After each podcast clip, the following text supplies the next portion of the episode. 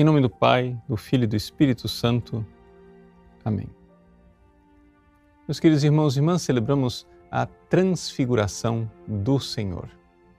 E ao celebrarmos esta festa, celebramos um mistério.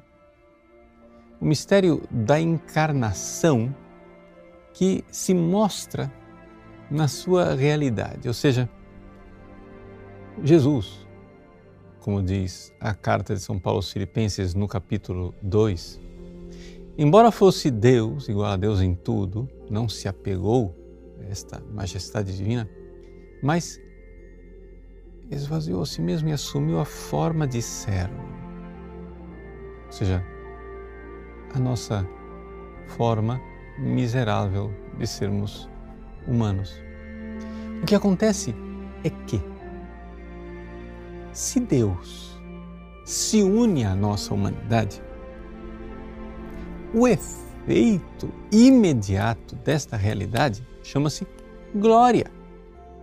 Ou seja, isto é, é uma coisa evidente. Se Deus tomou para si uma humanidade numa união hipostática, o que é espantoso não é que Jesus como nós celebramos hoje no Monte Tabor, resplandeça, mostre toda a sua glória, seu rosto resplandecente, suas vestes alvejadas. Não é espantoso que ele se apresente assim. Espantoso é que ele não se apresente assim desde o começo. Por quê? Porque é evidente Pense bem, pense na realidade das coisas. Deus se uniu a uma natureza humana, a um corpo e uma alma. Ora, vamos entender aqui. Se você pega um pedaço de ferro enferrujado e você une a uma ao fogo ardente e abrasador, é evidente que o ferro derrete e ele fica parecendo fogo. Não é isso? Existe a transformação do ferro. O ferro mais parece, eh, ao invés de, de assumir a natureza de ferro, parece assumir a natureza de fogo. Então assim é Deus. Se uma humanidade se uniu a Deus, ela, ela é gloriosa. É evidente que ela é gloriosa mas por amor a nós, Jesus, Deus, quis que isto fosse contido. E Jesus pudesse viver, apesar desta união divina, profunda, misteriosa, insondável, Jesus pudesse viver uma vida de servo uma vida como a nossa. Por amor a nós, viveram uma vida como nós. Sentir fome, sentir sede, ficar cansado, precisar dormir. Jesus é a encarnação do Deus de amor que para nos levar ao estado de glória que ele manifesta aqui no Tabor, assume o estado de miséria de Adão, na sua natureza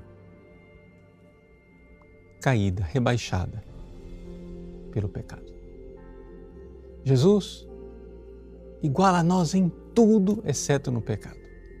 O que quer dizer igual a nós em tudo? Quer dizer o seguinte: igual a nós em tudo, inclusive em certas misérias que decorreram do pecado. Ou seja, a nossa situação de dor, nossa situação de fragilidade. Deus tinha tido um outro projeto para Adão. Deus tinha pensado que o homem, embora uma criatura de natureza mortal poderia viver alguns dons acima da sua natureza, para além da sua natureza, chamados dons preternaturais. Por exemplo, não morrer, não sentir dor, não ter que se cansar com o suor do seu rosto. Todas estas coisas Adão as perdeu com o pecado. E está dito lá no livro do Gênesis. Pois bem, Jesus assume nossa humanidade nesta fragilidade e vem até nós.